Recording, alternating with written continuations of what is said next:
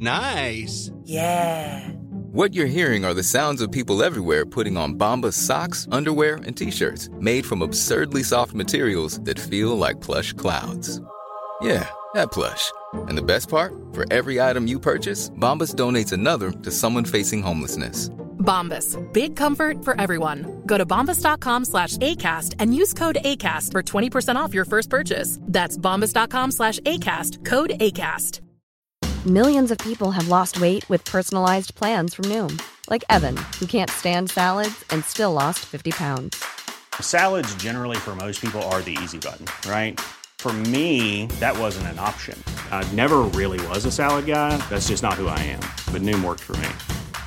Get your personalized plan today at Noom.com. Real Noom user compensated to provide their story. In four weeks, the typical Noom user can expect to lose one to two pounds per week. Individual results may vary. Hey, it's Ryan Reynolds, and I'm here with Keith, co star of my upcoming film, If, only in theaters, May 17th. Do you want to tell people the big news? All right, I'll do it. Sign up now and you'll get unlimited for $15 a month in six months of Paramount Plus Essential Plan on us. Mintmobile.com slash switch. Upfront payment of $45 equivalent to $15 per month. Unlimited over 40 gigabytes per month. Face lower speeds. Videos at 480p. Active Mint customers by 531.24 get six months of Paramount Plus Essential Plan. Auto renews after six months. Offer ends May 31st, 2024. Separate Paramount Plus registration required. Terms and conditions apply if rated PG. Life is full of awesome what ifs and some not so much, like unexpected medical costs. That's why United Healthcare provides Health Protector Guard fixed indemnity insurance plans to supplement your primary plan and help manage out of pocket costs. Learn more at uh1.com. I don't need a lot of brains in this business. I mean, I've always said if you got an IQ of 160, give away 30 points to somebody else because you don't need it in investments. What you do need is emotional stability. Wow. Very first tech IPO, and it's a big one. Stock market hit an all time record high today. A crash is coming. Now, whether it's six months from now, 12 months, 36 months, no one knows. There's a bear market about every five years. We've gone eight years without one. People have to realize this is the biggest IPO ever.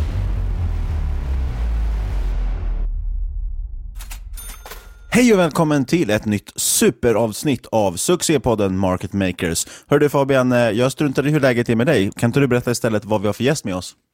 Jo, idag har vi med oss Magnus Andersson, den legendariska Fintfit-investeraren. Han har varit med i Market Makers förut och det här är lite av en uppföljning. Uh, senaste avsnittet kom för cirka två år sedan och det var en dundersuccé. Och vi ville helt enkelt följa upp hur hans uh, portfölj gått eh, nu under corona.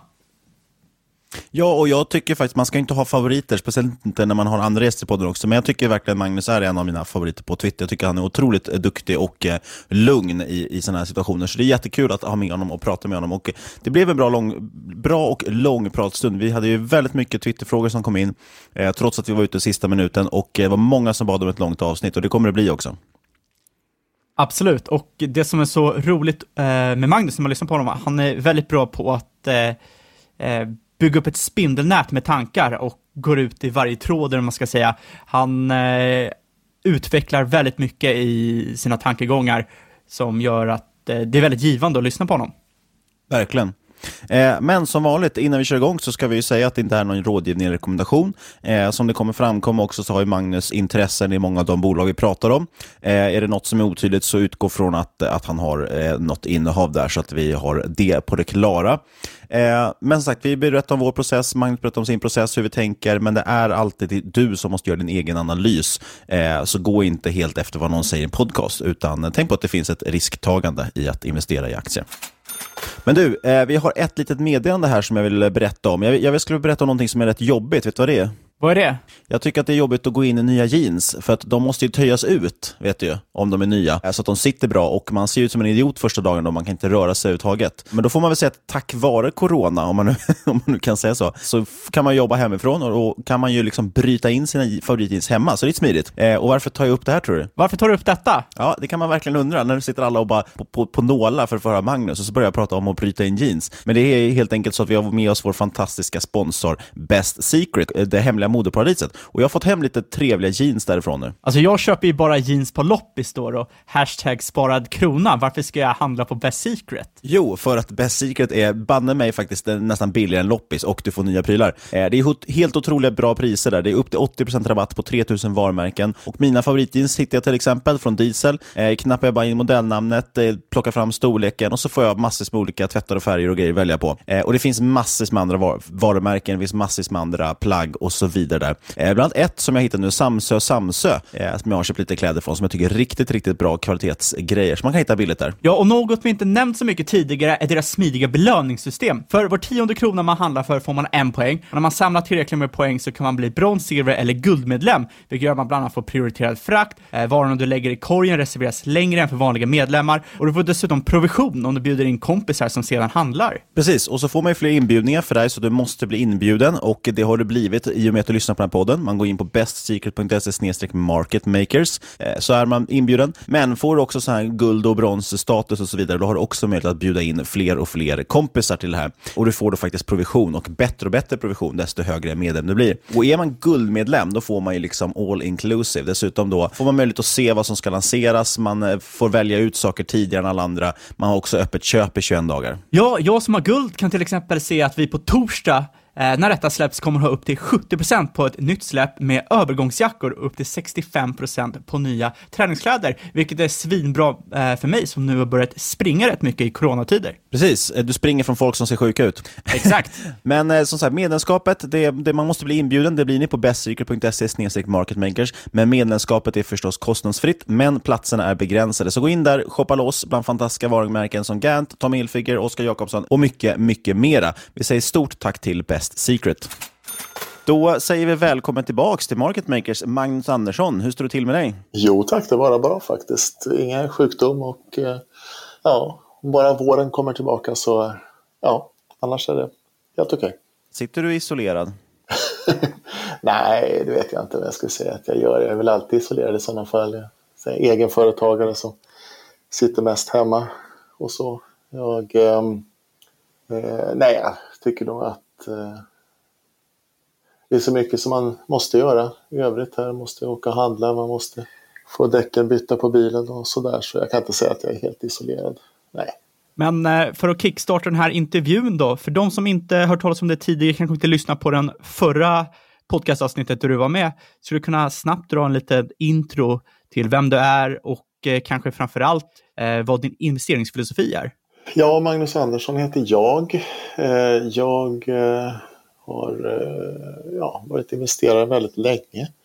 Köpt mina första aktier som väldigt ung, 1986. Sen var jag lite av och till på börsen och sådär men kanske från 2004-2005 har jag varit väldigt mycket inne i gamet får man väl säga. Så det har ju blivit några år jag eh, eh, det var ungefär tio år som jag hade fundamentalanalysbloggen från 2009 och började komma i kontakt med en, en hel del investerare och eh, sen var det väl några år senare som Twitter kom och så det mesta varit på den kanalen får man säga. Ja, som nog många vet som brukar följa mig och sådär så är ju väl grund och botten en värdeinvesterare. Men jag tycker väldigt mycket om eh, en fokuserad investeringsstil kan man väl säga. Så eh, jag försöker hitta bolag som jag försöker lära mig så mycket som det någonsin går om och sen så väljer jag de som jag tycker allra bäst om och eh, ja, de bolag som jag äger. Så jag äger väldigt få bolag och det, det har tenderat att bara bli färre.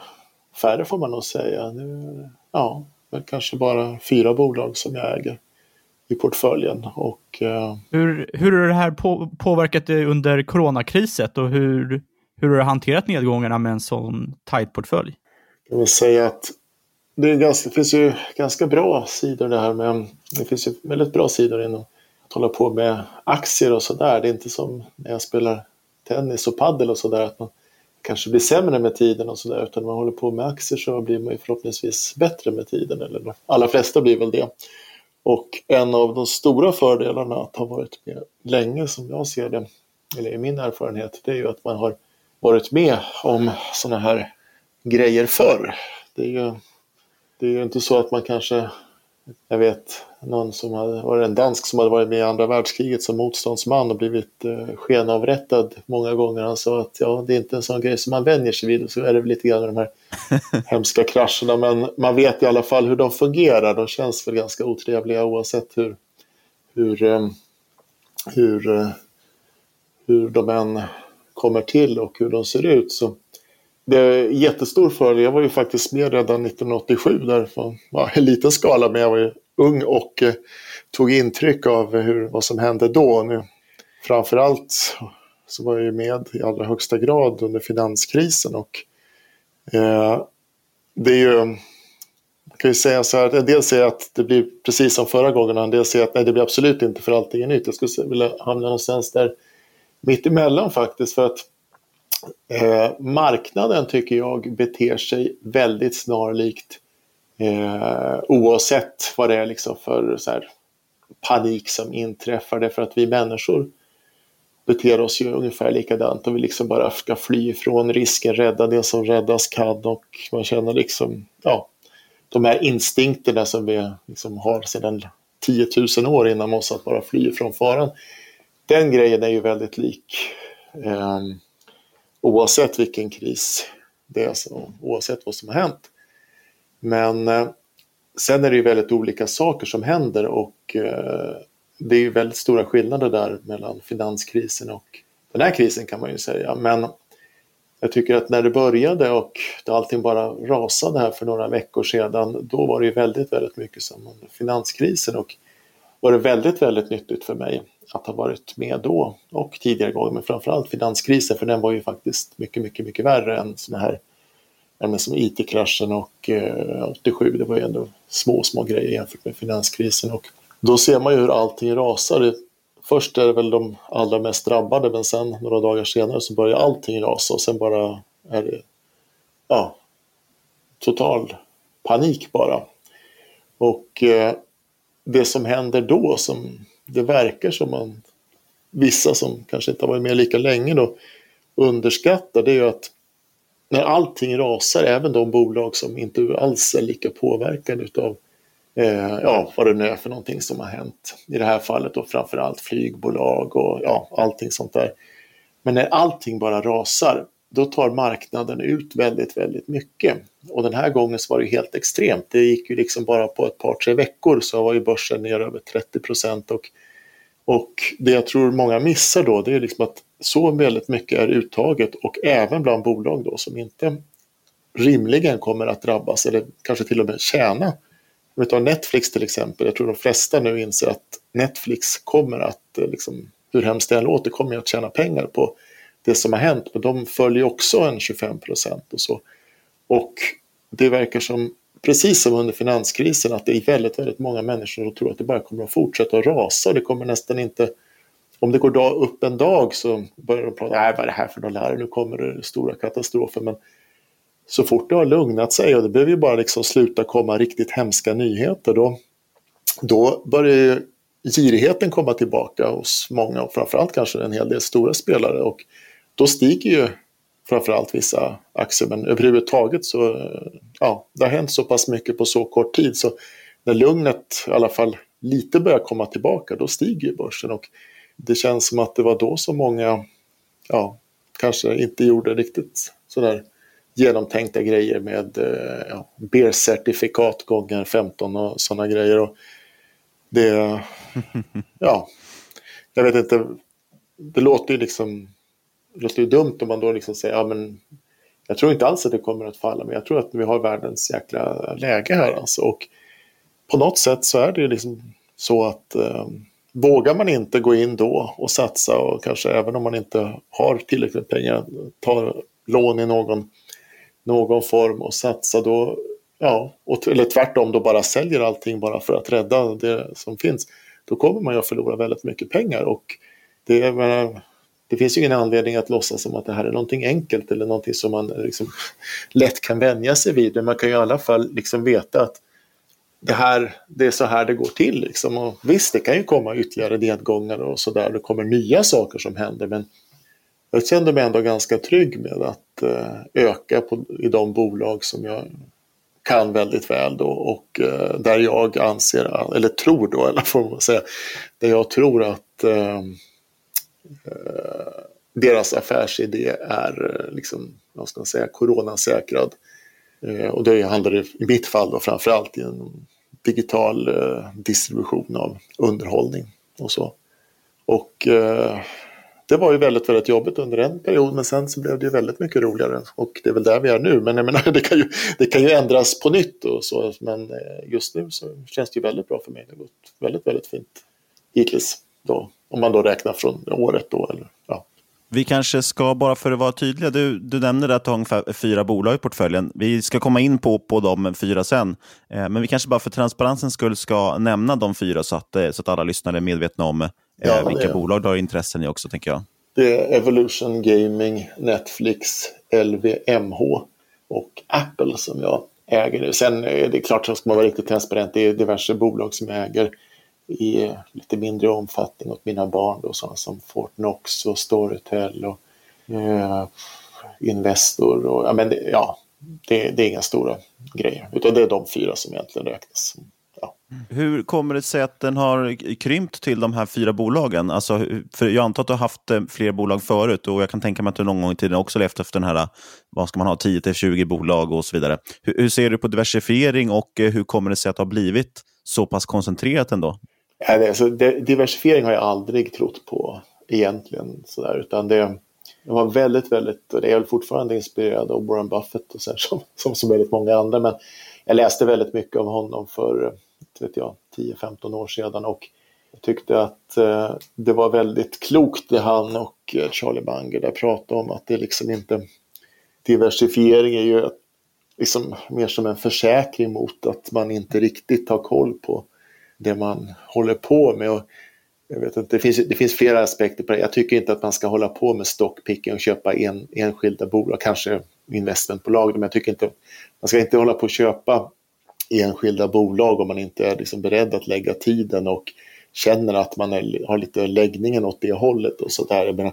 Visst, om man vill lägga 10 000 kronor på något bolag som någon polare tipsar om och sådär, det, det är väl ingen fara. Men Eh, jag är ganska mycket emot det här att man försöker eh, nästan pusha folk in i att köpa enskilda aktier och nu ska vi ha tjejkväll här och så kommer det massa människor som inte liksom kanske har funderat så mycket av det här eller kanske inte vill lägga ner så jättemycket tid på, på den grejen. Jag tycker att spara och köpa fonder och eh, så vidare, det är jätte, jättebra. Men ska man ändå hålla på med aktier, då ska, då ska man liksom lägga de här 10 000 timmarna som med allting annat. För att, eh, ja, om man inte är någon så fantastisk eh, geni så, så tar det ju väldigt mycket tid och det, då blir det liksom kontraintuitivt för mig om jag skulle liksom äga 15-20 bolag.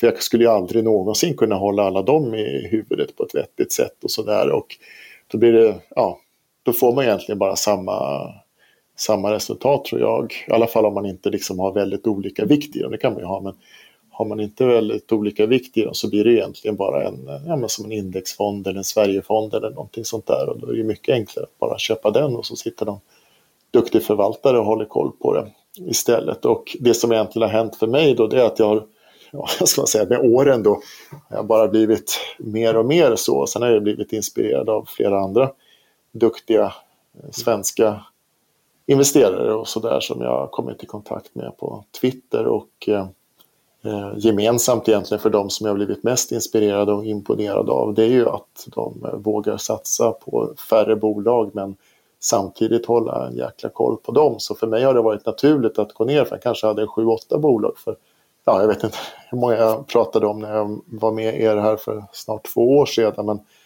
eh, det har ju hela tiden krympt ner. Sen det är klart att man kan ju äga något ytterligare bolag nu jag äger ett litet vaccinbolag här i Uppsala och sådär.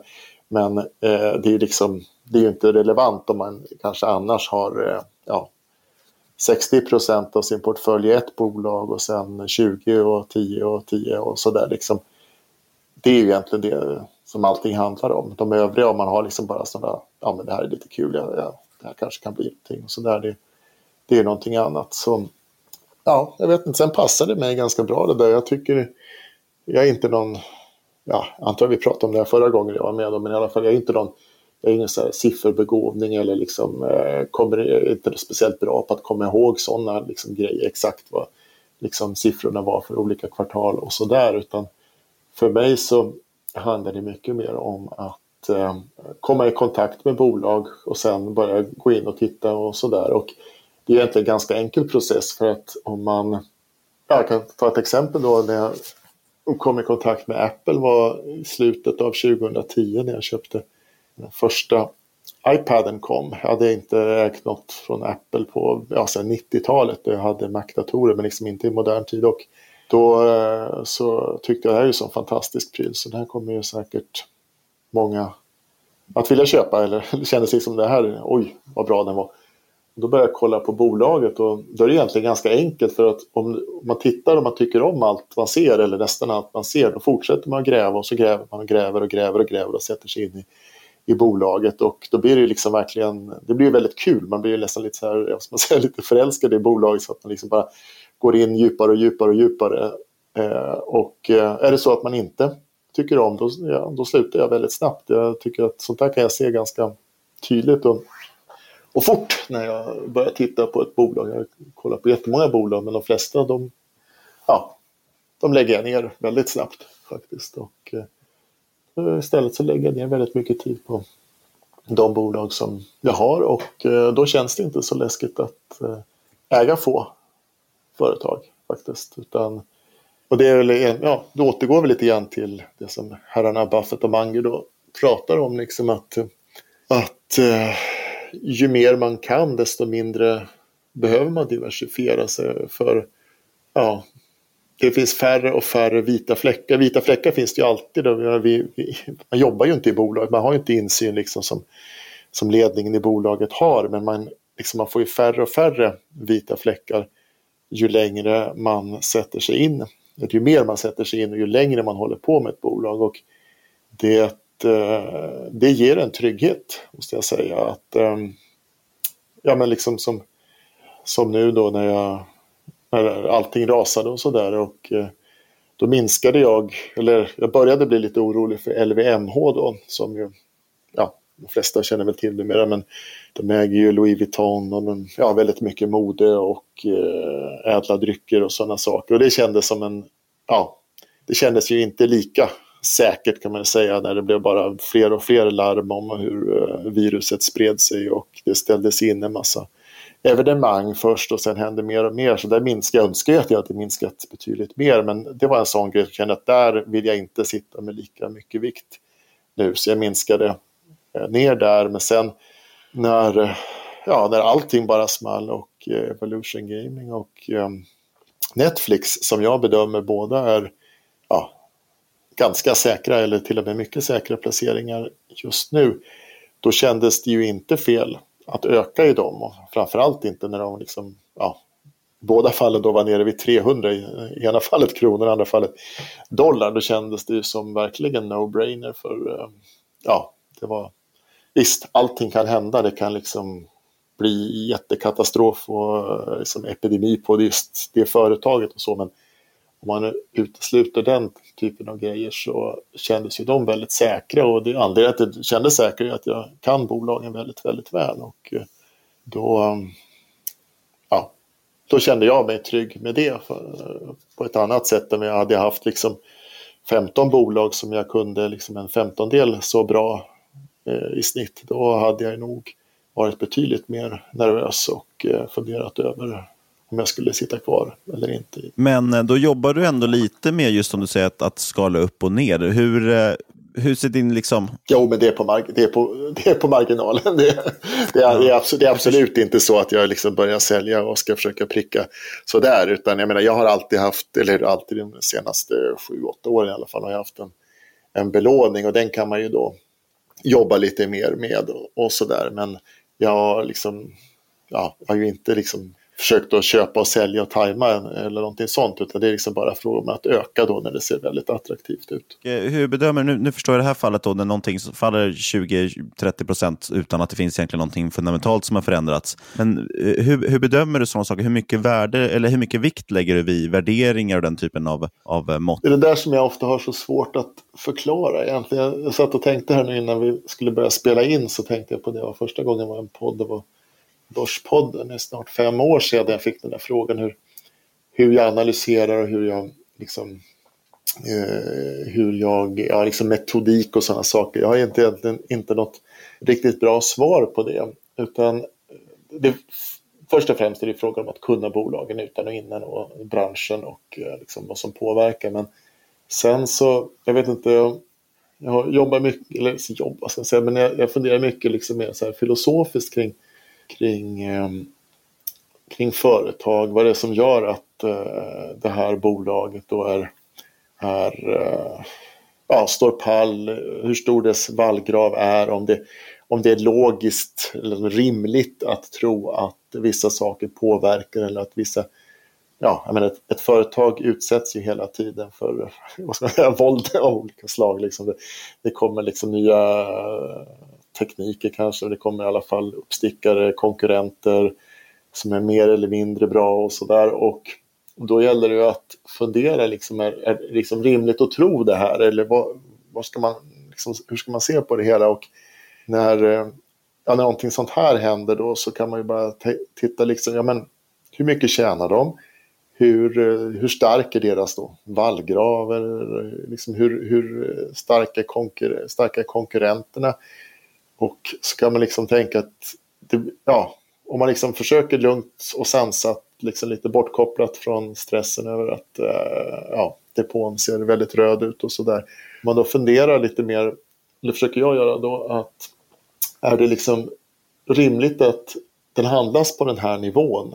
Och det, visst, det faller ju tillbaka naturligtvis på P tal och PS och och eh, sådana saker. Och liksom, ja, framförallt liksom, hur mycket tjänar de och eh, hur mycket växer bolaget och kommer det här att påverka? Och oftast tycker jag att det blir liksom, när det faller så här mycket, då blir det liksom bara fullständigt uppenbart. Om man liksom bara kan slappna av och tänk, tänka igenom det här så blir det liksom, ja, marknaden blir liksom löjlig.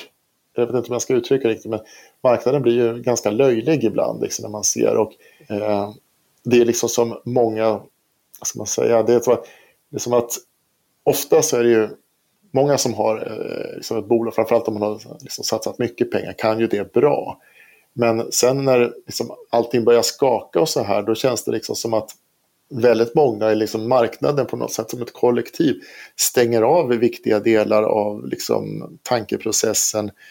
Ja, men som, som, som det blir liksom om, eh, om man sätts i panik. Det liksom bara, det kortas ner. Man, man märker det också om man följer liksom på finanstwitter och andra sådana medier, liksom hur, det, hur människor resonerar. Man märker att det här det är ju inte, det är inte logiskt det som, det som kommer ut här. Det, det, blir, det blir fånigt när man liksom gör slutsatser. Nu kommer vi tillbaka till 1929 och sådana saker. Det är liksom, det var en helt annan tid. Det var ju liksom, liksom fullständigt rakt igenom något helt annat än vad detta är. Vi kommer inte att få någon depression där vi har liksom 40 procent arbetslösa i flera år framöver och brödköer i Sverige.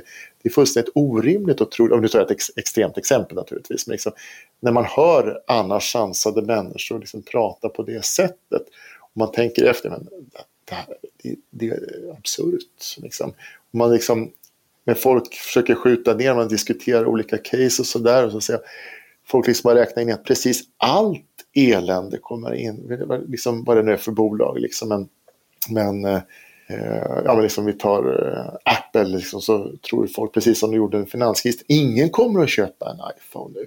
Ingen kommer att ha råd. Ingenting, det, liksom, allting kommer att gå åt pipan och liksom, man fattar att så, så kommer det inte att bli. Det är liksom, det, risken för det är kanske en halv procent och det, jag menar, det, det lever vi med hela tiden, liksom de där halvprocenterna. Att någonting går riktigt fruktansvärt illa och då ser man ju, det är inte rimligt att den handlas med 30 procents rabatt. Jag menar, visst man kan se då LVMH har ju liksom, som jag sa, det är känsligt men det, kom, det kommer inte vara lika många galor. Det kommer inte att springa lika många rika kineser i Europa och handla vitongväskor och sådär det närmaste halvåret. Men de kommer tillbaka. Det är liksom, man måste ju inse att vissa bolag är ju kanske inte skyddade just nu. Både Apple och LVMH då är ju inte liksom skyddade mot smällarna nu. Det är klart att det säljs färre liksom, mobiltelefoner just nu och så vidare. Men om ett halvår så är det ju igång igen. Det är, ingenting fundamentalt förändras ju överhuvudtaget för de bolagen. Det är som Katarina, ja, han, ehm, Bernard Arnault som är stor, är liksom den dominerande majoritetsägaren och vdn för LVMH. Jag tycker väldigt mycket om att citera Steve Jobs då, för att föra ihop de här bolagen. Men när han träffade honom någon gång på 00-talet där och eh, de diskuterade då sina bolag och så sa Steve Jobs då, det var, ja, var strax efter att iPhone hade kommit och sen sa han att ja, jag vet inte om iPhone kommer att finnas kvar om 50 år men jag är helt säker på att uh, om 50 år kommer människor fortfarande att dricka din Dom Perignon som då ägs av LVMH. Och när det är det perspektivet på det hela då måste man liksom inse att ja, det kommer att bli skakigt ett tag men det här kommer tillbaka. Men jag skulle ju inte, liksom, skulle inte sitta med Norwegian i, eller någonting sånt för det jag ingen aning. kan ju gå i konkurs imorgon. Och, MQ och så vidare. Men, de där de kan ju falla som käglor liksom. Men har man liksom valt bolag som, som har stora vallgravar och trogna kunder och så vidare då, då blir det väldigt lätt att öka egentligen. Även om man inte vet exakt jag menar, Apple kommer att eh, rapportera nu på, på valborgsmässoafton och eh, det är ju högst troligt att det är dåliga siffror som kommer men det är ju inget, ja, bolaget i sig är ju inte skadat för fem öre av detta. För att koppla ihop det här lite mellan finanskrisen och nu coronakrisen, om man kan kalla det. Eh, du såg ju en enorm möjlighet i till exempel banksektorn under finanskrisen. Ser du någon liknande möjlighet nu? Nej, jag, jag, kan, jag, kan, nog, jag kan nog säga överhuvudtaget att just det gäller banker, för att det var många som kopplade ihop mig med banker som höll på så mycket med Swedbank då i efterdyningen av finanskrisen. Och sen, och, ja, jag höll på med Handelsbanken och lite allt möjligt annars året efter. Men jag har nog ledsnat på banker och det är liksom bara för att jag kan inte förutsäga deras... Det var väldigt uppenbart att skulle Swedbank och de andra stora bankerna, det räckte med att de liksom bara överlevde även om det krävdes någon ytterligare nyemission, vilket ju skedde i Swedbank då. Där var det bara frågan om överlever de bara så har vi en 10-20 dubblare här. Och då var det väldigt enkelt att, att uh, fatta ett, ja, som jag tycker, rationellt beslut när det gäller det. Men banker har jag lagt ner helt och hållet faktiskt för att eh, det är så otroligt mycket som, som eh, kan hända med eh, nya regler och penningtvättsskandaler och ja, gud vet vad. Så det, det törs jag inte. Utan det jag har varit väldigt intresserad av säkert har märkts då, det är ju det här ehm, eh, med digital distribution. Och nu blev det ju väldigt lyckat då för min del att mina två största innehav, Netflix och Evolution Gaming, de sysslar ju det men det är nästan löjligt eh, passande verksamhet när människor sitter hemma och eh, har gott om fritid och eh, ja, överhuvudtaget eh, att man då distribuerar digitalt så man är inte liksom eh, tvungen att möta kunderna just nu och så vidare. Så, och det är inte liksom bara för corona och så, jag tror väldigt, väldigt mycket på det och det är ju liksom det som är eh, hemligheten bakom FANG-bolagen. Utan tvekan att, eh, ja, det är klart, Amazon är ju bara delvis då, eh, digitalt men eh, ja, i övrigt så handlar ju de bolagen väldigt mycket. Och Disney, eh, vad säger jag? Disney. Eh, Apple är också bara delvis digitalt men väldigt, väldigt mycket av Apples intjäning eh, sker ju genom tjänster då, framförallt digitala tjänster. Och eh, det är någonting som jag tror väldigt mycket på för att det är så otroligt skal, så otroliga skalfördelar överhuvudtaget. Om vi tar Netflix till exempel, de har ju investerat Eh, gigantiska summor i sin infrastruktur och sin produktion. Det är väl snart tio år sedan de började producera väldigt, ja, i början då ganska beskedliga mängder men med tiden allt mer eh, själva och så. Men överhuvudtaget att när, de, när man väl har byggt upp den här infrastrukturen, de finns ju nu i 140-150 länder eller någonting i den stilen och har man väl byggt upp det och fått liksom fått det här att fungera. Det har de ju fått nu Eh, väldigt mycket genom Amazon Web Services då som de använder. sig av. har man väl byggt upp det då får man ju en väldigt, väldigt säker position. Det är svårt för konkurrenterna att komma in och man tjänar väldigt mycket på liksom, den, sista, den, senaste, den senaste kunden som man tecknar. Och eh, det här tror jag kommer att fortsätta och eh, dessvärre så är det väl bara att konstatera att det, om man tittar på börsen och sådär, och framförallt amerikanska börsen, men det är ju Sverige också, att det blir väldigt ojämnt var pengarna tjänas. Liksom, visst, man kan säga att bolagen är stora och delar av börsen, men det är många, om man tittar bara på index i Sverige och så där liksom, de senaste fem åren och så där, det har ju liksom inte hänt så himla mycket. Liksom det, däremot så finns det ju gott om bolag som, eh, om man bara tar de som jag nämnde nu, som håller sig till de svenska då, som Evolution och eh, Fortnox och Storytel och eh, ja, mm, ja, helt eller delvis handlar om digital distribution har ju gått otroligt, otroligt bra. Liksom bortom allas förhoppningar nästan tror jag. Och eh, lyckas man hitta några sådana där, liksom det, det behövs inte så många för att det ska bli väldigt fin utdelning. Så jag kan, det är svårt för mig att säga att det är någonting annat som jag tittar på nu. För, eh, ja, jag har mer och mer intresserat mig för det. Jag var ju väldigt mycket inne på lyx och sådana saker. Det enda jag har kvar där då, det är väl, ja, förutom Hermelin då, som vi pratade om förra gången också, men är ju LVMH egentligen och lite, ja, delvis Apple då ju också. Ja, men i övrigt så tror jag väldigt mycket på ja, det digitala och så. Det, det förändrar ju världen på ett sätt som man ja, knappt kunde tro. Jag kan tänka mig att du får ganska exakt den här frågan väldigt ofta, men eh, vore intressant att veta att just Storytel och Fortnox som du lyfter, det känns ju som ganska givna på något sätt innehav i din portfölj med tanke på resten du har. Hur kommer det sig att du har ratat dem? Eller för jag antar att du har tittat på dem? Nej, det, är, det, det är lite som jag är som person bara. Alltså, jag har väldigt svårt att ja, som jag sa då med siffror och allting sånt där. Jag har svårt med att ligga på en tillräcklig, om jag skulle det är inte bara att de skulle få, behöva få plats bland de 100 procenten då i portföljen utan det är också så att de måste liksom få plats i ens tankar och sinne och allting sånt där. Och eh, det har jag liksom inte riktigt... Jag har liksom bara prioriterat de som jag tror bäst på, de som jag tycker att jag kan förutsäga utvecklingen på. Jag tycker jag kan förutsäga Evolutions eh, framtida utveckling på ett bra sätt. Det har gått väldigt bra. Man kan, ja, och Netflix abonnentstock och sådana saker tycker jag är faktiskt väldigt lätt att göra. Däremot tycker jag det är lite svårare att göra det. Som Fortnox är ju ändå bara i Sverige och eh, Storytel är ganska svårt att veta hur mycket det kommer att kosta när de går ut i världen och sådär. Därför har jag liksom tyckt att de där tror jag kommer att fortsätta vara jättebra men det är liksom mer någonting som man kan tänka sig för barnen som, som kan äga dem i ja, tio år. Att de bara, aktierna ligger bara där och eh, ja, det, har ju gått jättebra och så, men det är liksom ingenting som jag känner att jag måste mer än liksom bara läsa lite eh, ja, rapporten och lyssna på andra som kan de bolagen bättre och så. Så det, det är mer så att jag liksom bara snävat in på de som jag tror mest på och kan mest om. Och sen är det också lite grann det här att eh, vissa bolag tycker jag bara är mycket roligare att hålla på med. Jag tycker att eh, de här fyra som jag nämnde, de tycker jag verkligen det, ja, skulle jag kunna läsa om även om jag inte ägde aktier om det för jag tycker att de är så fantastiska och jag tycker att de är så intressanta att eh, grotta ner sig om och hålla på och diskutera, vilket jag gör då dagarna ända med andra intresserade investerare och ibland med företagsledningar och sådär. Det är lite svårt med utländska bolag men i alla fall med Evolution har jag ju intervjuat flera gånger och så har jag skrivit om på, på tradingportalen. Kan jag, säga. jag gör lite reklam för den också, det jag skriver varje fredag morgon klockan nio. Men det har ju varit mycket om Evolution de senaste åren om det är någon som vill veta mer om mina tankar där och senaste rapporten och sådär.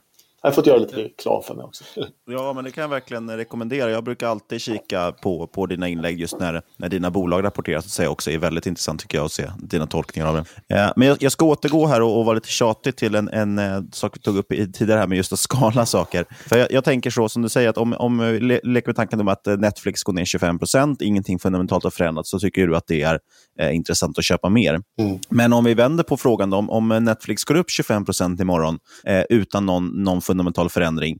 Eh, du tänker aldrig på någonting på så att, att skala ner positioner, så, utan Jo. finns det ens i tankevärlden? Och vad skulle framförallt kanske kunna göra att du omvärderar och, och säljer ett bolag som, som Netflix eller Evolution eller vad det kan vara? Jag, jag tycker att man ska... Det, det är väldigt svårt att veta vad marknaden kommer att tycka om ett bolag så här.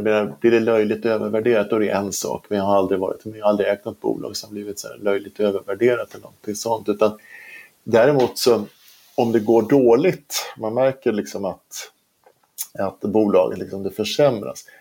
Även om man liksom fortfarande tror på det, då tycker jag att då är det väldigt rimligt att man minskar sin, sitt innehav och så. Däremot om det, bara- som vi pratar om, om det bara faller liksom för att det är panik i världen, då tycker jag det, det är vansinnigt att, att sälja för att det har ju bara blivit billigare. Det är ju liksom, det är betydligt säkrare en eh, betydligt säkrare placering om eh, bolaget har bara gått ner i pris, vad ska man säga. Men Det har bara blivit billigare egentligen. Ja, det har bara blivit billigare. Så om man, äg, om man älskade det när man hade en fin vinst vid eh, 100 kronor då, på kursen och den faller ner till 60, ska man då sälja? Liksom det, det, det är väldigt, väldigt kontraintuitivt. Men det som jag har upplevt, liksom, det har jag också gjort, så där men att jag har upplevt att väldigt många gör det, är att man liksom ska börja sälja när det har gått upp. Och det blir, det blir ju det här som Peter Lynch pratade om, att man, att man eh, vattnar ogräset, det har man liksom kvar, men blommorna som växer och är fina, de ska man kapa av så fort som möjligt. Och det, det blir ju inte någon, ja, då får man ju inte någon tiodubblare någon gång, men jag ska man hålla på att sälja så fort det har gått upp 50 procent. Ja. Och framförallt när det är så många som liksom ser det som att det är riskfyllt då. Jag menar, det finns ju ingenting som är så säker placering som företag som går jättebra. Som tar marknadsandelar som växer stadigt, så här 20, 30, 40 procent per år och liksom har, går från klarhet till klarhet. Det finns ju ingenting som är så säker placering som de bolagen. De här bolagen däremot så var det varannan, var tredje rapport är tveksam och sådär. Liksom. Det är de som man ska passa sig för. Och, eh, jag menar, det måste man också ha en lite så här filosofisk tanke. Så vad, vad är risk för någonting? Är det, är det riskfyllt att ha fått, så här, om man liksom äger 20 procent av ett visst bolag och det bolaget liksom överraskar med rapport efter rapport efter rapport och liksom ledningen är jättepositiv och så är det, har man då ökat sin risk för att de, aktien går upp 50 procent? Nej, det har man ju inte. Eller för att ens exponering har gått upp i ett bolag som man kan jättebra, som går skitfint. Det, är, ju inte någon risk. Risken finns ju i bolag som inte går bra. Bolag vars konkurrenter liksom knaprar här och där. Och liksom det, ledningen kan inte ge något bra svar när de får liksom pressas av analytikerna. Vad, är det, vad är det här? Vad har hänt i den här sektorn? Och, Ja, mm, där har vi liksom risken. Och det är ju när man liksom lär sig att sitta kvar i de här bolagen som bara ja, ökar, eller vad ska man säga, som bara, som bara stiger eh, stadigt liksom i takt med eh, fina rapport och naturligtvis också för en högre värdering eh, sett mot liksom, kassaflöde och vinst och sådana saker. För att det kommer ju alltid att hända. Det är så marknaden fungerar. Om någon växer som, ja, men som Evolution och Netflix och Apple och så har gjort i princip oavbrutet. Det är klart att alla bolag råkar ut för någonting ibland, men liksom, och de som bara växer och växer, och växer det är klart som tusen att de kommer att värderas högre eftersom marknaden litar mycket mer på företag. Och då börjar jag titta lite så ah, men herregud, nu är ju P 25, nu är ju P 30. Ja, P 30, men bolaget ökade vinsten med 90 procent i fjol och ser ut att göra det i år igen. Då kan man ju inte liksom, oj, oj, oj, nu känns det jätteriskfyllt att äga ett bolag som värderas till 30 årsvinst. Ja, det, ja, men det är också sådana här saker som man, som, ja, jag tror för många kommer med tiden. I början, nu, jag var precis likadant, så sitter man där och oroar sig över höga P-tal och att aktien har stuckit iväg och nu är det si och så mycket av min portfölj. Men jag har haft många diskussioner med de som liksom säger nej, jag ska aldrig ha mer än 12 procent i ett bolag. Så, och så har de, det ofta har anledningen till diskussionen varit att de har ägt någon aktie som vi har haft gemensamt då, eller vi har båda ägt en viss aktie så har vi diskuterat och säger att de säljer för att, men varför säljer du? Det går ju jättebra. Nej, jag har liksom bara bestämt mig, jag ska inte ha mer, jag vill inte ta den risken och jag tycker att det där, där tror jag väldigt, väldigt många begår misstag och det är liksom inte den värsta typen av misstag där de förlorar pengar men det är i alla fall den näst värsta typen av misstag när de liksom förlorar framtida eh, vinster. Och det, det, tycker jag är väldigt synd. Men det, sen samtidigt, jag menar, om man inte liksom känner att man orkar att ha för mycket, att man inte liksom står ut med att ja, till sist kommer den där dåliga rapporten och aktien faller 15 procent och eh, det ser blodrött ut i den dagen. Och så man, om man liksom inte vill göra det, då ska man inte göra det. Och jag menar, man kan ju inte, alla har ju sin gräns liksom för, för det där. Det är ju, ingen är immun emot det. Det finns ju någon måtta liksom på att man eh, fokusera. Och eh, för mig så, jag känner mer så här att när jag liksom känner att det inte känns bra inför en rapport. Lite nervös är man ju alltid liksom om ett stort innehav ska lämna rapport och sådär. Men om man känner, jag kommer ihåg att jag, jag, eh, jag började bli mer och mer nervös när Catena Media, som vi pratade om förra gången jag var med i podden, jag började känna då att jag var mer och mer osäker på hur nästa rapport skulle bli och jag blev mer och mer nervös inför att den skulle komma. Det var ett väldigt tydligt tecken för mig att nu är det liksom dags att börja dra ner här liksom och eh, det fanns en hel del frågetecken och eh, sådär i bolaget men jag tror det, det blir lite grann så att man får känna i magen hur det känns liksom. Det låter ju flummigt när man säger det men det, det är att eh, det, för mig är det där någonstans som måste, man måste landa och eh, jag tror, ja, i grund och botten, jag tror inte man ska hålla på och eh, vara orolig för eh, aktier som sticker iväg för att ofta så har det varit det, men det, jag tror säkert vi kommer att prata mer om Evolution nu, men jag kan bara säga det att det var ett bolag, precis som Apple några år tidigare, som hela tiden ifrågasattes. Så fort de hade en bra rapport så stack aktien upp lite grann och sen bara åkte det ner igen. Och så kom alla dessa fördomar om bolaget fram igen och så kom det någon dålig analytiker som, som sa att eh, det här är ju ett luftslott och så vidare. Och så föll aktien igen och igen och igen. Men till sist så blir ju marknaden övertygad precis som den blivit av Apple och eh, Evolution.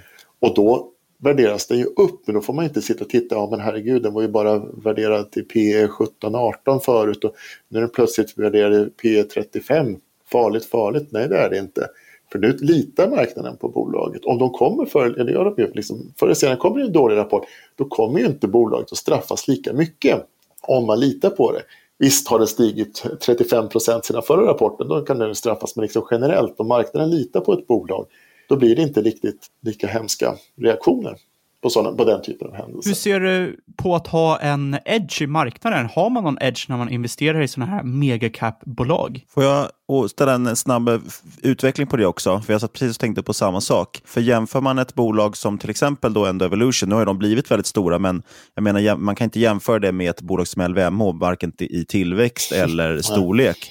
Hur ser du på Edge? Hur mycket väger du in det då, till exempel som att eh, ja, men Apple är ett av världens största bolag sett till market cap? Hur kontrar du de sakerna mot varandra och hur viktig är tillväxt till exempel? Du nämner Evolution som växer väldigt, väldigt kraftigt. LVMH har inte den samma tillväxttakten, men å andra sidan extremt stabilt och antagligen ett, ett bolag som kommer finnas i hundratals år till. Det där är ju, det är ju alltid en sammanvägning av olika faktorer. Jag menar, jag, eh, säga, om man inte har en edge i det man gör, då, då ska man ju liksom inte hålla på med, eller ja, man måste ju liksom ha en edge mot marknaden, annars kommer man inte att, att lyckas. För mig har ju då, ja, den viktigaste grejen är ju liksom kunskap om företaget och då behöver man ju inte kunna mer än alla, det gör man ju aldrig, men det finns alltid några som kan mäta hur, hur otroligt mycket tid man än lägger så finns det ju andra, och framförallt för ett bolag som Apple som är typ världens mest bevakade och sådär.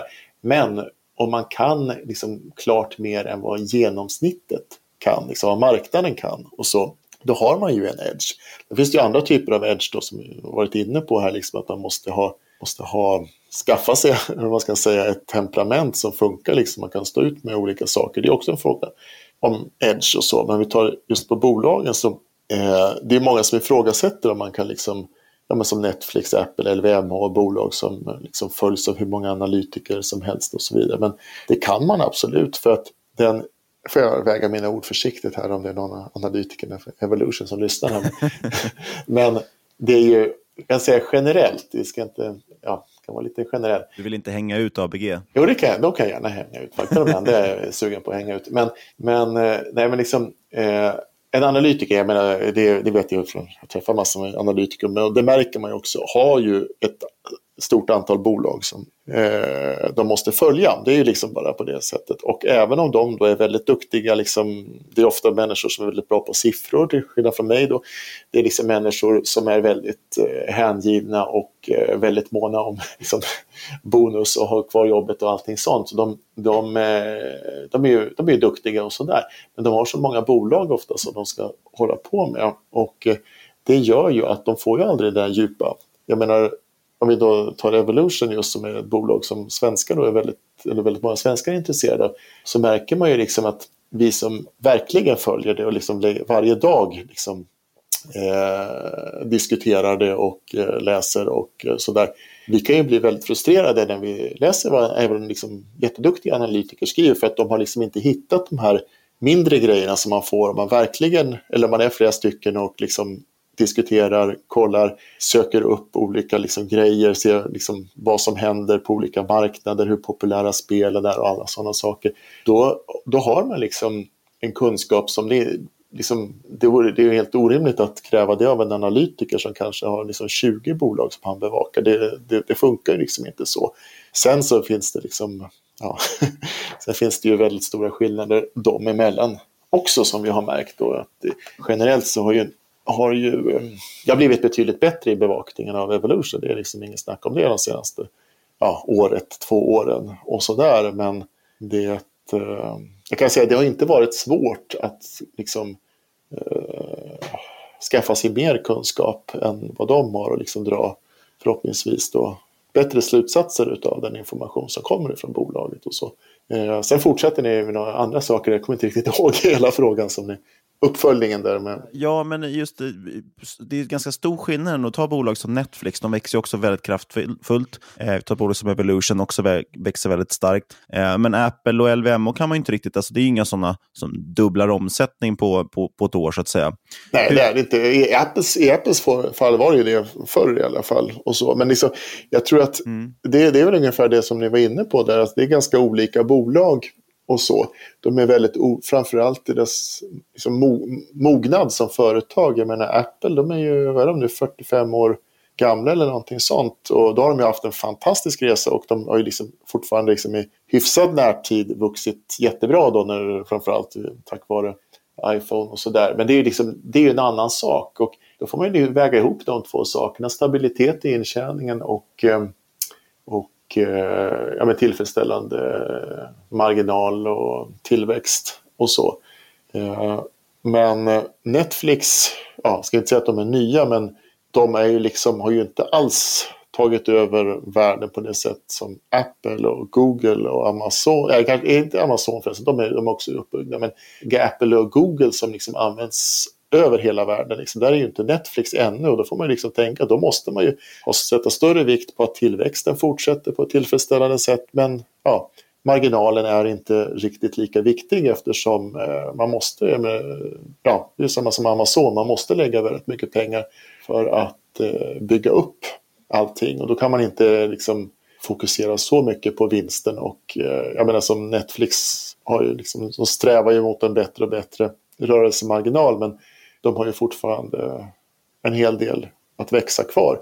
Evolution Gaming är ju mycket lättare på det sättet för att de har både en otrolig eh, marginal och en marginal som växer, eh, ökar absurt nästan varje, eh, varje kvartal som det är just nu i alla fall.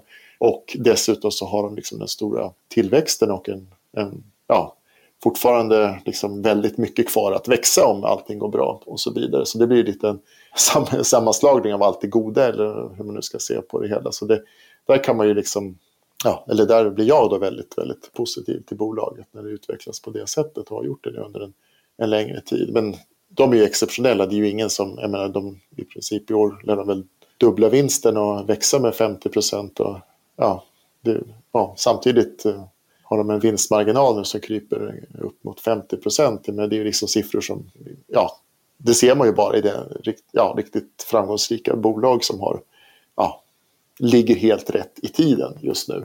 Men eh, ja, jag vet inte, det, man måste liksom sammanväga de där eh, de sakerna och de märker ju också att marknaden gör det. De, man straffar inte Apple och LVMH så hårt eftersom de, de har så pass säker intjäning även om de får en dålig rapport. Utan det är liksom, ja, visst, de kan också i värsta fall falla med 10% som de gjorde när de vinstvarnade för det är snart ett och ett halvt år sedan då Apple.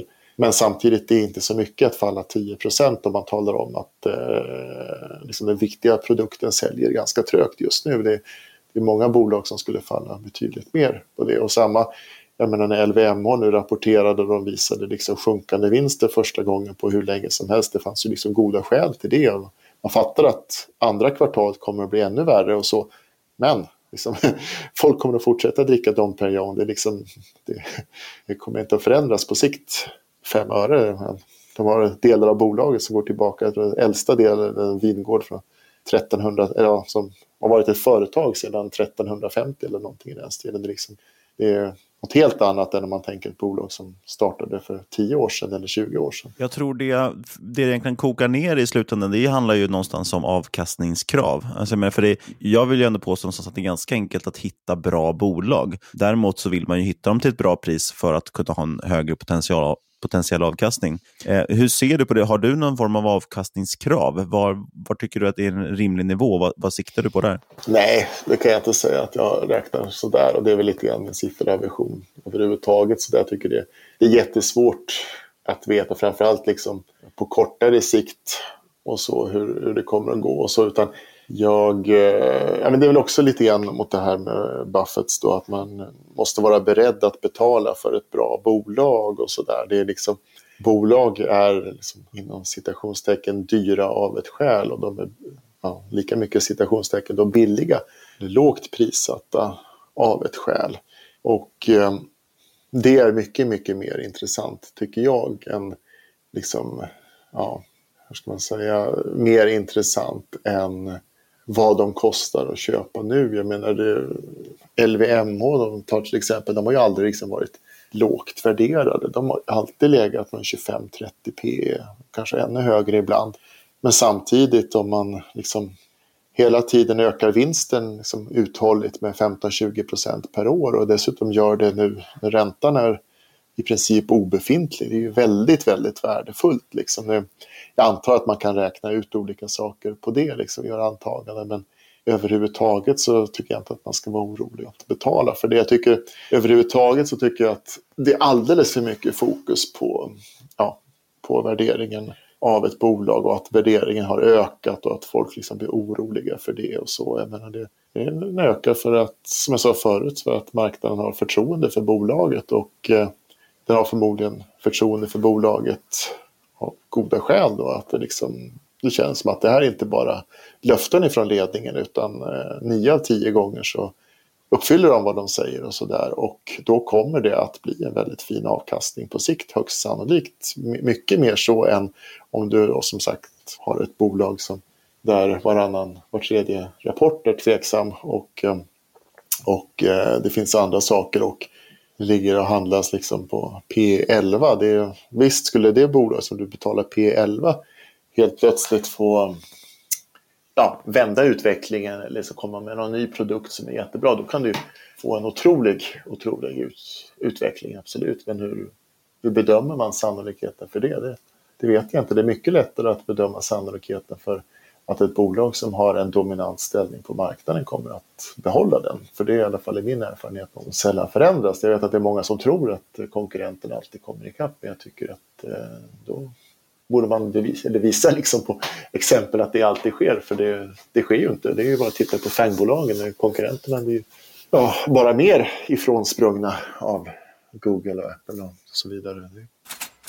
Ja, innan vi går vidare här så vill vi bara återigen presentera vår fantastiska sponsor Fidelity International som är med oss igen. Och Det här är den internationella armen till den legendariska firman där bland annat Peter Lynch faktiskt spenderat majoriteten av sin karriär. Ja, och vi är såklart väldigt intresserade av stockpicking och Eh, ja, vi vet ju att ni också är det. Det är ju trots allt därför ni lyssnar på den här podden. Eh, men ibland kan man vilja äga en korg med bolag för att täcka en specifik sektor eller marknad, eller så kanske man har svårt att komma åt ett specifikt bolag på en exotisk marknad. Och då är ju Fidelity ett perfekt alternativ för detta. Ja, jag har faktiskt själv alltid haft och alltid förespråkat att man ska ha en fondportfölj dessutom vid sidan av sina aktier som man eh, månadssparar i. Och Det tycker jag är väldigt klokt att kolla in till exempel de fonder som Fidelity erbjuder. De har ju analytiker och förvaltare som jobbar likt Peter Lynch med en bottom-up approach. Man har djup förståelse för bolag man investerar i eh, och man har verkligen en jättemängd fonder inom Fidelitys kostym. Så gå in på din nätmäklare och kolla in dem. Eh, det finns fantastiska möjligheter även för oss som retail-investerare att komma åt till exempel andra marknader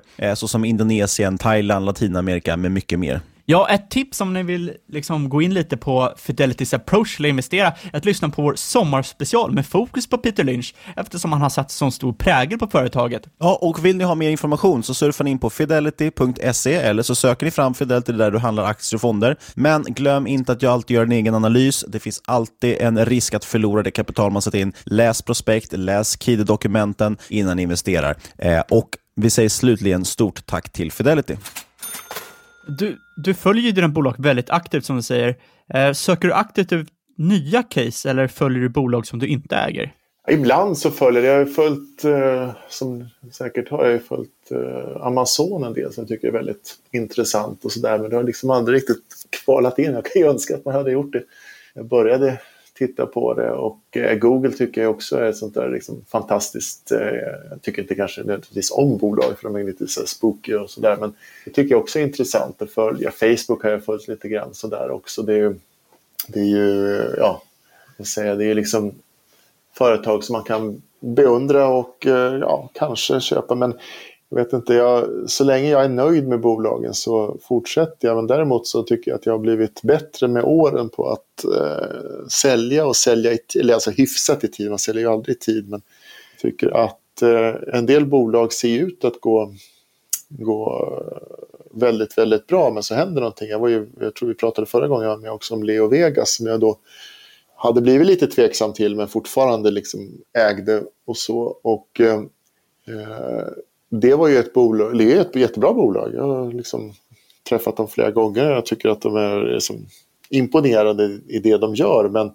det som eh, ofta kan hända i liksom, vissa bolag det är ju att de gör någonting. Då. I deras fall att de går in i, eh, gick in väldigt, väldigt starkt i Storbritannien och ja, som kanske var lite, lite vilda. Men samtidigt så hade de ju otur då att det blev en massa nya regler bara helt plötsligt i för eh, operatörer i Storbritannien och det blev ju en väldigt dålig kombination och så. Och, eh, eh, där tror jag det är viktigt och det tycker jag man lär sig. Sådana här grejer som gör ont, det blir ganska bra lärdomar utav det för man, man, man minns ju så väl, på gott och ont, när, eh, när man åkt på smällar och sådär. Men det viktiga är ju att man då inte liksom sitter kvar. Jag menar, det var ju jättemånga som satt kvar, kom ihåg, vänner till mina föräldrar och sådär som hade köpt en massa IT-aktier under yran då och sen tjurskalligt satt och tyckte att det inte är förlust förrän jag har sålt och så nere 97,5 procent och sådär. Liksom det,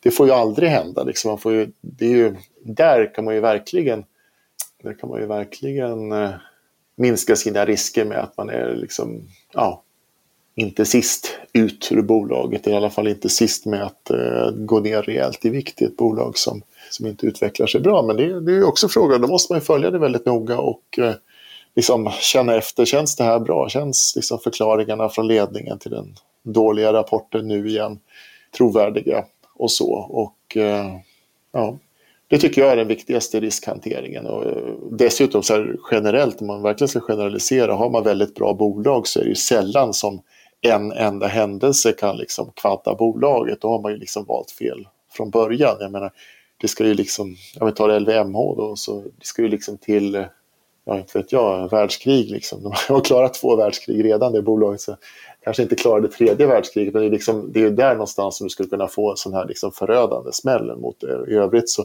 är det väldigt svårt att tro att de skulle kunna liksom permanent falla. Och det, det är också det som vi var inne för att liksom man ser lite filosofiskt på risk. Jag menar, risk är ju ändå att man får en permanent förlust av eh, satsat kapital.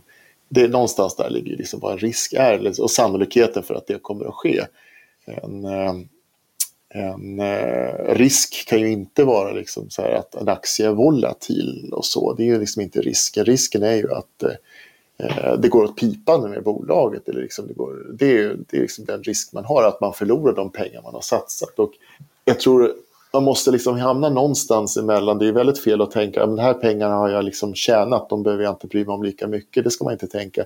Men på något sätt så måste man hamna någonstans mellan det och att, att eh, vara livrädd från att eh, ja, liksom förlora satsade pengar. För att, eller jag kanske uttrycker mig lite fel. Man måste ändå tänka på, lite grann på att eh, om man blir alltför rädd, om jag uttrycker mig så, om man hela tiden justerar upp riskmåttet så att det hela tiden är frågan om att jag får inte förlora de pengar som jag har just nu, då kommer man ju inte att lyckas. Det, det, liksom, det ligger liksom i saken natur. Om man hela tiden ska liksom, jag säga, avundsjukt bevaka liksom det man just nu har eller det man, ännu värre det man hade nyligen när det var på toppen inte längre är det. Liksom, om man håller på att titta på det hela tiden och tänker att det får inte hända, då, då då blir man ju så rädd så att man säljer av hela tiden och det är då man inte får den här fina utvecklingen. Man får ingen 10-dubblare eller 20-dubblare eller så utan man får liksom bara, ja titta ni gick upp 23 procent, eh, jättefint och nu går jag vidare till någonting annat. Det, så blir man liksom inte rik på aktier. Man kan säkert ha kul men jag menar, man, man tjänar inte några stora pengar på det sättet. Och, ja, jag säger absolut inte att man ska liksom ta det lugnt med pengar som man har tjänat men man kan i alla fall ta det lite lugnare om dem än om eh, den här ursprungliga summan då, om man är ganska ny inom aktier och sådär. Där ja, måste göra lite skillnad på de två sakerna som jag ser det i alla fall. Och, eh, och landa någonstans däremellan. Och då törs man, liksom, det går bra, ja men då törs jag köra på. Och det kommer säkert att fortsätta att gå bra. Eller går det dåligt och det fortsätter att gå dåligt, då liksom, nu drar jag i handbromsen här, liksom, för det gör jag fel?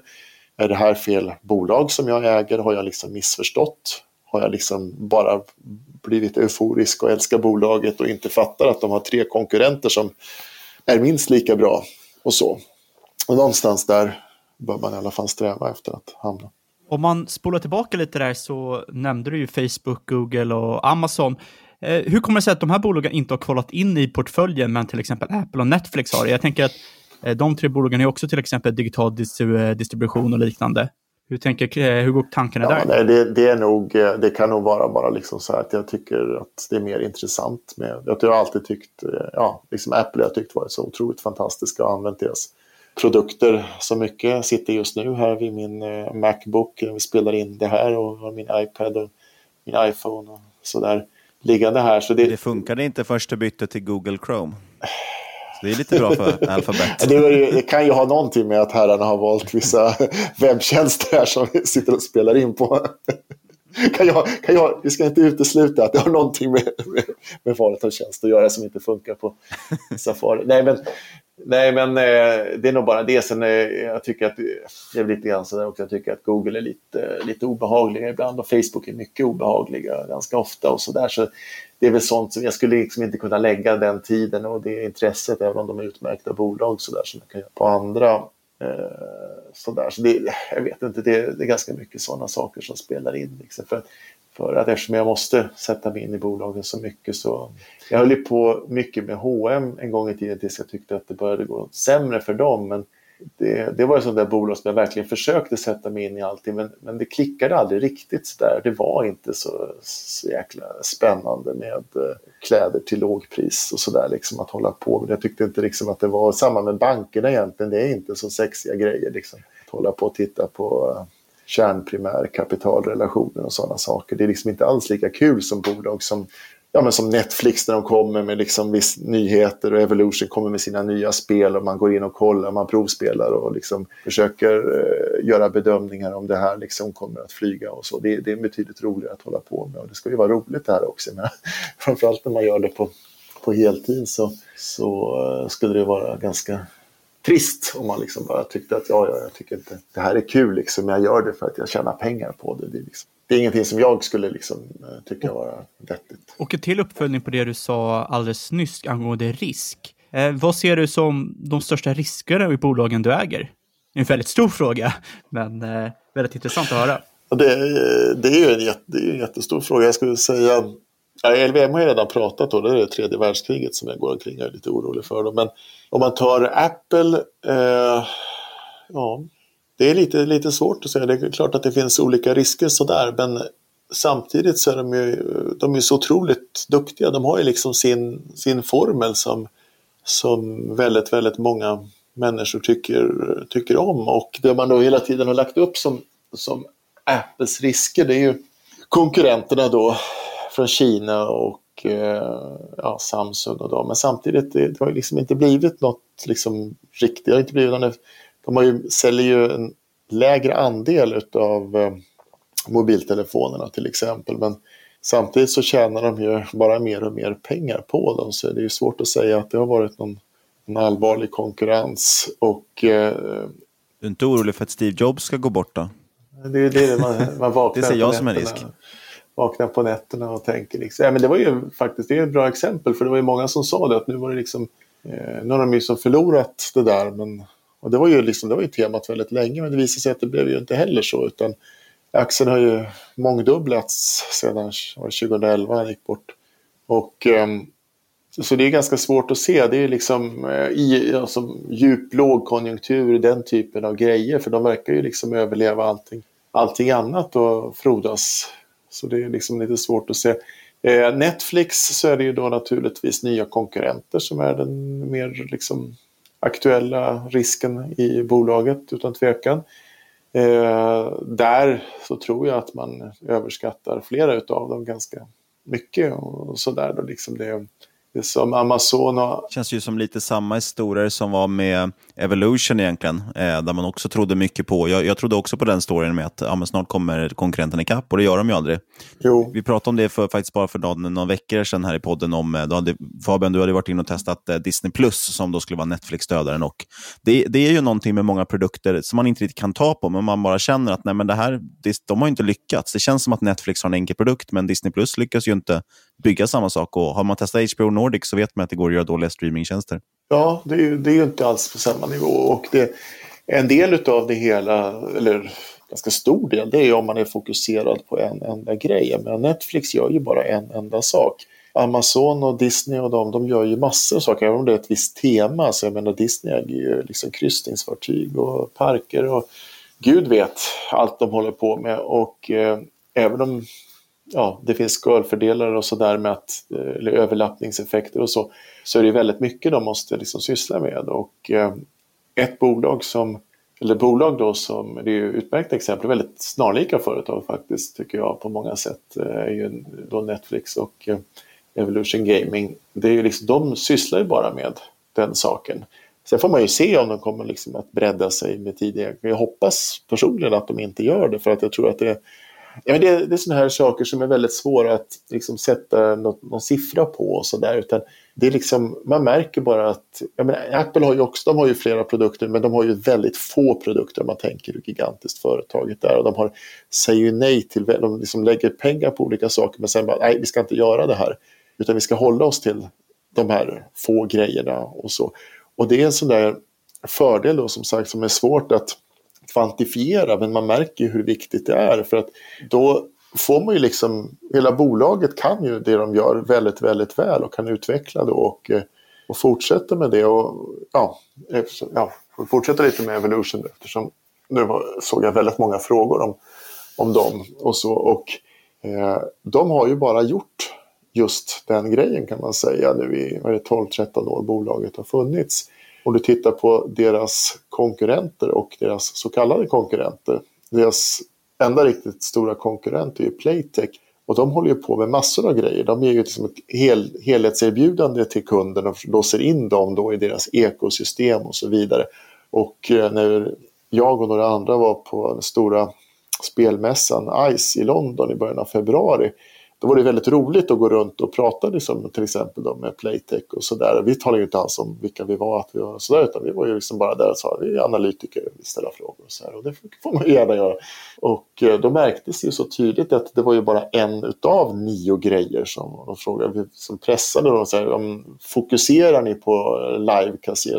Nej, det, det, var, det kan jag inte säga att vi gör, utan det är ju någonting som kunderna vill ha och sådär. Ja, för de är inlåsta, de måste ha era tjänster. Ja, regel är det så, då måste vi erbjuda detta och vi har satsat på det och ni kan ju se här och så visar de upp liksom väldigt eh, taffliga kopior. Eh, som, som pinsamt eh, tydliga kopior av eh, flera av Evolution-spel. Och då blir ju liksom man blir ju inte imponerad när man ser det och sen när man då vet att bolaget då sitter fast i en massa dåliga förvärv av alla möjliga saker och folk pratar om dem som stora konkurrenter till Evolution. Det, det blir ju, när man ser det där bara pang på och kan klämma, känna, prata med personer, då förstår man ju sådana saker.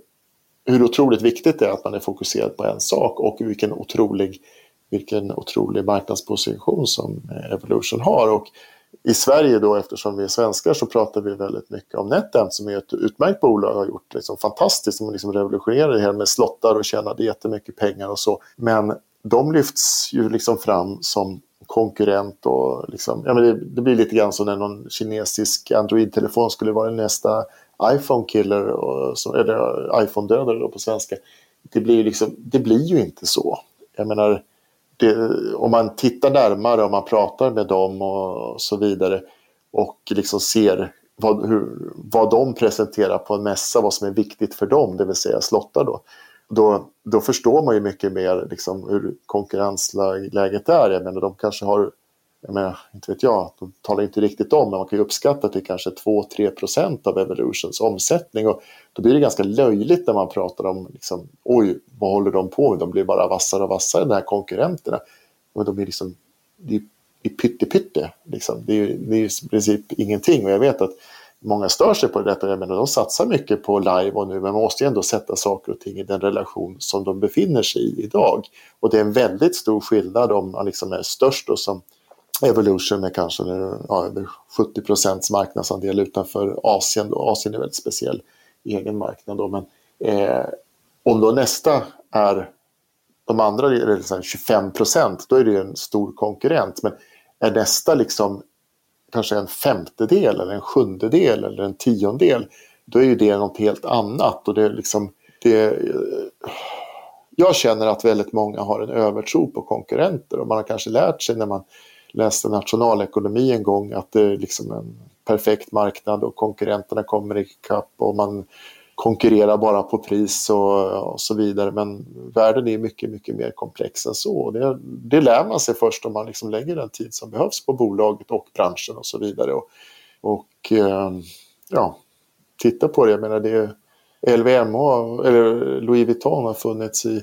160-170 år och liksom överlevt och som sagt två världskrig och revolutioner och allt möjligt och de tjänar mer pengar än någonsin. Och det betyder inte att det inte finns bättre väskor än Louis Vuitton men menar, de tjänar i alla fall pengar som gräs och kommer att fortsätta att tjäna pengar med all säkerhet och, och sådär under lång tid. Och då ska man liksom ja, man kan inte liksom jämföra det med, jag menar som vi såg när Fingerprint fick problem med konkurrenter. De hade ju en väldigt lätt kopierad produkt och eh, små marginaler och så vidare. Det är ju, där funkar nationalekonomi A väldigt, väldigt väl på ett brutalt sätt. Men det funkar inte så för alla bolag och det är nog viktigt att man gör den distinktionen. Det där tycker jag faktiskt är intressant och, och jag tror någonstans, jag upplever att man måste ju gå igenom några sådana här, eller se några sådana här narrativ som, som repeteras och se hur de inte håller. För att går vi tillbaka till Apple som vi var inne på, där när Steve Jobs gick bort, så var, det var ju en väldigt, väldigt stor risk som många såg att då, då faller bolaget och det gjorde det ju inte. Eh, en annan som var Jonathan Ive också, chefsdesigner där, så trodde man ju, mm. han slutade efter 27 år eller vad det var. Eh, och då trodde man också att nu, nu är det liksom kört. Mm. Men så funkar det inte riktigt. Sen finns det, sen ska man ju aldrig, man ska inte sluta oroa sig för risker. Det finns ju alltid risker. Nej, gud nej, det ska man göra. Men jag, jag, på största allvar. Jag, jag, tycker att det är väldigt, ligger väldigt mycket i det du säger, att man, eh, för det känns, marknaden har ju, alltid, har ju alltid väldigt mycket fokus på en enda sak så att säga, och lite svårt att släppa just den, grej, den idén. Jag tänkte vi skulle hoppa till en, en fråga vi fick in som jag tyckte var intressant och det är eh, eh om det finns några sådana megatrender som du tycker är person, som du tycker är intressanta som du kollar på. Ja, nu blir jag tjatig men det, det är ju egentligen bara digital distribution som, som jag tittar på. Eh, sådär. Men det finns ju mycket annat som är intressant också. Jag menar som eh, medicinteknik och så. Jag har ju lite bakgrund i det genom min, min fru och att jag jobbade på G Healthcare och så där. Jag tycker att det är väldigt intressant men där, eh, där ser jag liksom trenden att eh, vi kommer att behöva mycket bättre vaccin och, och sådana grejer. Det är liksom en trend som blir väldigt aktuell just nu men den har egentligen varit det väldigt länge. Det är liksom den typ typen av eh, ska man säga, liksom oerhört viktiga ska säga, läkemedel eller någonting sånt. Det är någonting som jag tror kommer bara att växa och vi kommer att vara väldigt beredda att betala för vaccin och för, för olika hämmande läkemedel och alla, alla det här som kommer nu som är liksom superhäftigt där man kan ta en spruta en gång för att det är liksom saker som jag tror att eh, tror, ja, det är liksom det är ju ingen nyhet på något sätt. Jag menar, läkemedel de kommer ju alltid att behövas, men jag tror att den typen av grejer, riktigt avancerade sådana saker kommer att... Jag menar, jag såg eh, på Netflix om något bolag som ganska litet, men de tror sig kunna göra ett influensavaccin som man bara behöver ta en gång. Och även om det kanske inte kommer att bli riktigt så bra så kan man ju tänka sig vad kommer folk att vara beredda att betala för den sprutan som gör att vi slipper i alla fall 9 av 10 influensor som kommer i framtiden. Om man liksom lyckas, jag menar det, det är ju det är hur mycket pengar som helst. Sånt, sånt, tycker jag är ganska intressant och så, men det finns ju naturligtvis mycket annat som kommer att komma, men det är liksom ingenting som jag riktigt törs uttala mig om för jag är inte tillräckligt insatt. Men eh, digital distribution, det tror jag det är någonting som vi kommer att fortsätta förundras över, den fantastiska tillväxten och fantastiska vinsterna och eh, fantastiska förödelse som det lämnar i sina spår när många andra bolag krossas, branscher tas över utav eh, ja, mjukvara. Eller man ska säga. Dataspel, det är, är det något du känner att du inte är för insatt i det för att uh, kunna titta på det? För jag antar att det måste också ha lockat lite? Ja, nej, jag är inte, jag är inte alls tillräckligt insatt. Jag, inte, jag aldrig har varit någon gamer och sådär så jag har aldrig eh, tyck, trott att jag skulle någonsin lyckas få någon edge den typen av produkter. Men det är klart att där finns det ju, det är naturligtvis en sån här grej som är trendig och kommer att fortsätta vara trendig under överskådlig framtid. Många tjänar jättemycket pengar men jag kan inte uttala, jag kan, men jag inte kan liksom se, jag kan titta på Evolution-spel och eh, se hyfsat väl vilka som kommer att eh, bli populära. Man kan liksom följa det, man ser liksom om det är beroendeframkallande. Det, det törs jag.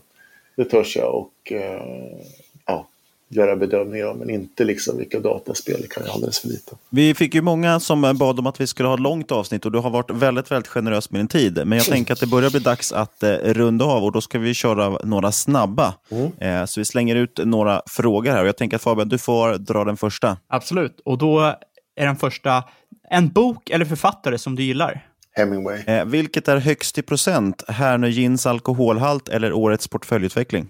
Det är årets portföljutveckling. All in eller krigskassa? All in och så med belåning också. Bolag du önskar vore noterat? Du får inte säga Ikea. Vad heter de? SpaceX heter de Ja. Det vore väl lite kul.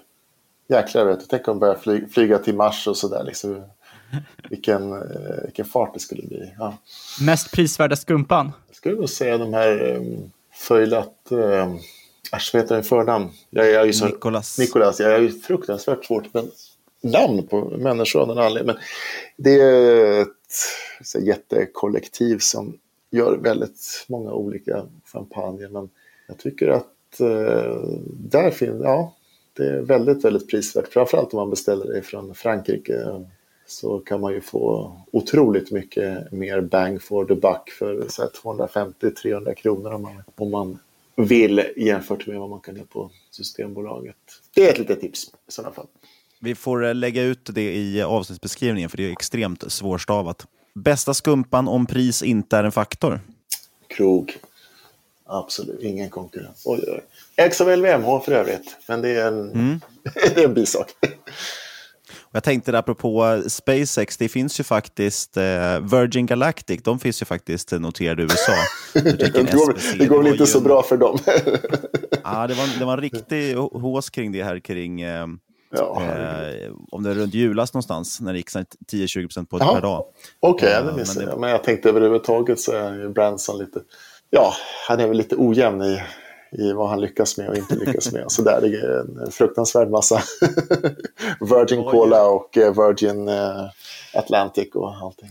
Ja, det var ju kul. Jag kommer ihåg jag tog någon position där bordet, för det var ju det var ju de och det var något till bolag som, eh, det var folk på Reddit på Wall Street Bets som höll på och tog, köpte massa optioner och sådär och eh, skulle försöka driva kursen uppåt. Ja, så då kom jag att jag köpte något, jag skrev någonting om det på Twitter också, det gick ju liksom 10-20% på några dagar, så det var ju, ja. var ju roligt. Du tog en corner där eller? Precis. eh, sist men absolut inte minst, eh, vi brukar ju fråga om bästa och sämsta investering, men det har vi ju redan dragit. Däremot vet jag att vi fick en fråga, så vi kan väl ändå lyfta det. Det var någon som undrade om eh, Evolution har blivit din bästa investering. Men det känns ja. ju spontant som att Swedbank borde varit den bästa kanske. Nej, men Procentuellt nu... i alla fall, eller? Ja, ja, procentuellt. Det är klart, de ska räkna procentuellt. Så var ju Swedbank och Boliden där eh, från finanskrisen och framåt blev ju spektakulärt många procent alltså. Men det var ju inte så mycket pengar på den tiden. Så det var inte riktigt. Men eh, Swedbank kan jag säga var ju det som liksom fick igång mig eh, och så. För att det blev ju, det blev ju väldigt, väldigt lyckat. Det andra tider då också. Nu liksom mer i, i pengar så är det nog Evolution. Jo, det är absolut Evolution. Och jag tänker sist så får du jättegärna berätta hur man hittar din blogg, hur man hittar dig på Twitter och om det finns något annat du vill lyfta upp. Ja, nu skriver jag mest på tradingportalen. Där eh, framförallt skriver jag den här fredagskrönikan som kommer på fredagar klockan nio på morgonen varje vecka, året runt. Eh, eh, fundamentala analysbloggen det skriver jag någon enstaka gång numera, men det är ju inte eh, större fokus. Och framförallt så skriver jag på Twitter. Eh, min handle, eller vad säger man, är eh, LOU, alltså L-O-U, underscore Manheim en av figurerna i Wall Street-filmen.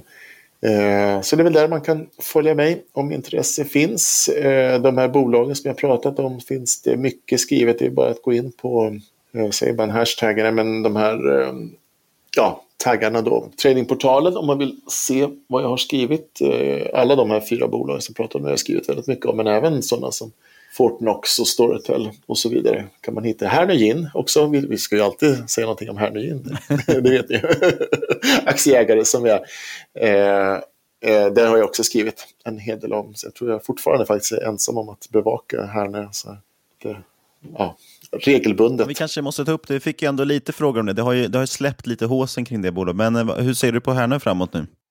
Jo, alltså jag är imponerad. Eh, de gör det mesta rätt. Sen får man ju liksom inse att Eh, de har ju liksom svenska ginsorter, liksom fin, fina ginsorter. Där har de liksom en, en marknadsdominans i Sverige som de ju naturligtvis eh, kämpar för att bevara. Men de är väl, säljer väl hälften av all svenskproducerad gin på Systembolaget och har ju en otrolig täckning på, ute på restaurang och pub och sådär. Eh, men eh, det som är svårt är naturligtvis med exportmarknaden och så. Men eh, jag är väldigt imponerad hur de har satsat nu på att byggt ut besökscenter och sådär. De, de är väldigt bra. De har ju, det är många saker som är bra med bolaget. De har ju inga skulder, de har en fin kassa, de delar ut och så vidare. Så jag är positiv till dem. Men det är klart, det är ju inte liksom samma utveckling som vi...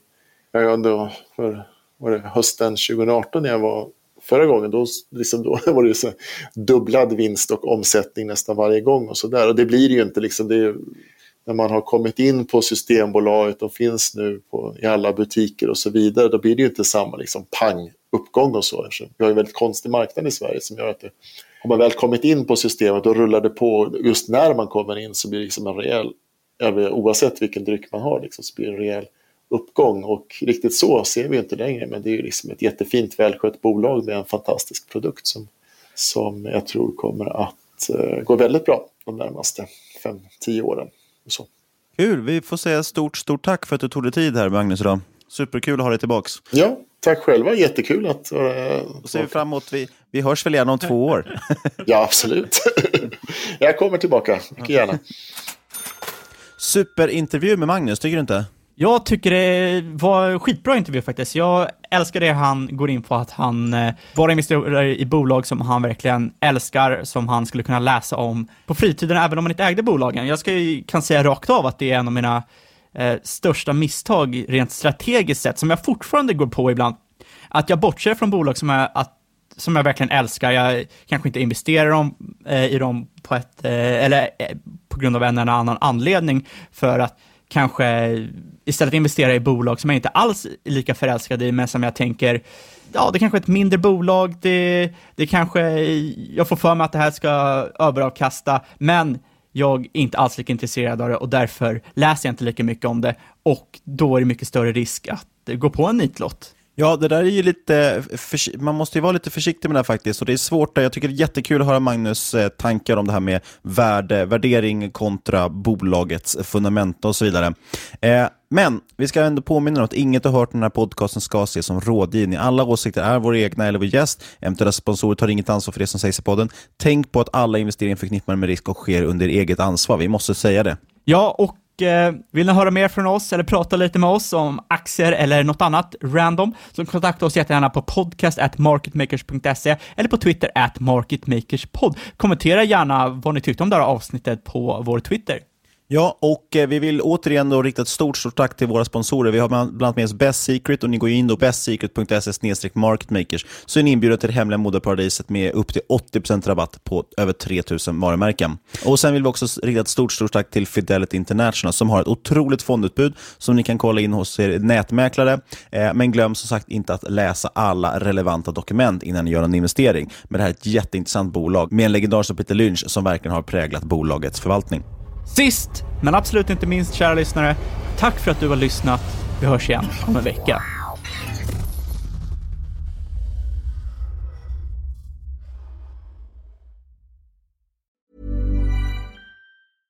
How would you like to look five years younger? In a clinical study, people that had volume added with Juvederm Voluma XC in the cheeks perceived themselves as looking five years younger at six months after treatment. Look younger, feel like you. Add volume for lift and contour in the cheeks with Juvederm Voluma XC. Reverse signs of aging by adding volume to smooth laugh lines with Juvederm Volure XC. For important safety information and to find a licensed specialist, visit juvederm.com. That's J U V E D E R M.com. Not for people with severe allergic reactions, allergies to lidocaine, or the proteins used in Juvederm. Common side effects include injection site redness, swelling, pain, tenderness, firmness, lumps, bumps, bruising, discoloration, or itching. There's a risk of unintentional injection into a blood vessel, which can cause vision abnormalities, blindness, stroke, temporary scabs, or scarring. Talk to a licensed specialist to find out if it's right for you.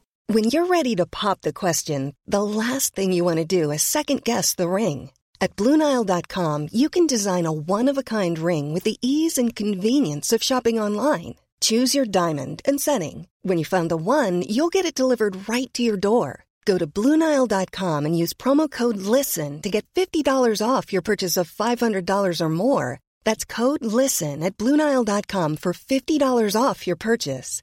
Bluenile.com code LISTEN.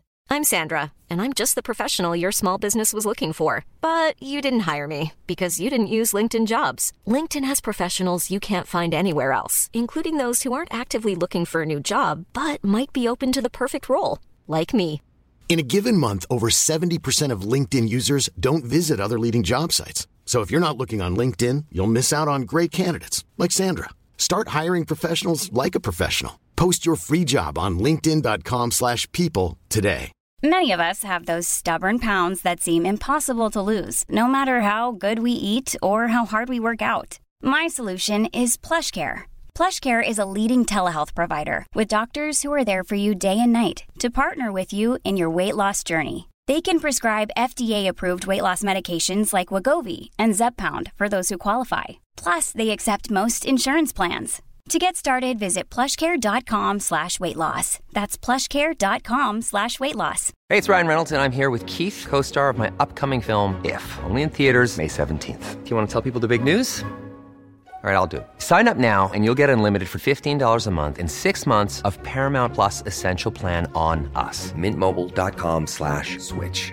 Upfront payment of $45 equivalent to $15 per month. Unlimited over 40 gigabytes per month. Face lower speeds. Videos at 480p. Active Mint customers by 531.24 get six months of Paramount Plus Essential Plan. Auto renews after six months. Offer ends May 31st, 2024. Separate Paramount Plus registration required. Terms and conditions apply if rated PG. Planning for your next trip? Elevate your travel style with Quince. Quince has all the jet setting essentials you'll want for your next getaway, like European linen, premium luggage options, buttery soft Italian leather bags, and so much more. And is all priced at 50 to 80% less than similar brands. Plus, Quince only works with factories that use safe and ethical manufacturing practices. Pack your bags with high-quality essentials you'll be wearing for vacations to come with Quince. Go to quince.com slash pack for free shipping and 365-day returns. Mom deserves the best, and there's no better place to shop for Mother's Day than Whole Foods Market. They're your destination for unbeatable savings, from premium gifts to show-stopping flowers and irresistible desserts. Start by saving 33% with Prime on all body care and candles. Then get a 15-stem bunch of tulips for just $9.99 each with Prime. Round out Mom's menu with festive rosé, irresistible berry chantilly cake, and more special treats. Come celebrate Mother's Day at Whole Foods Market.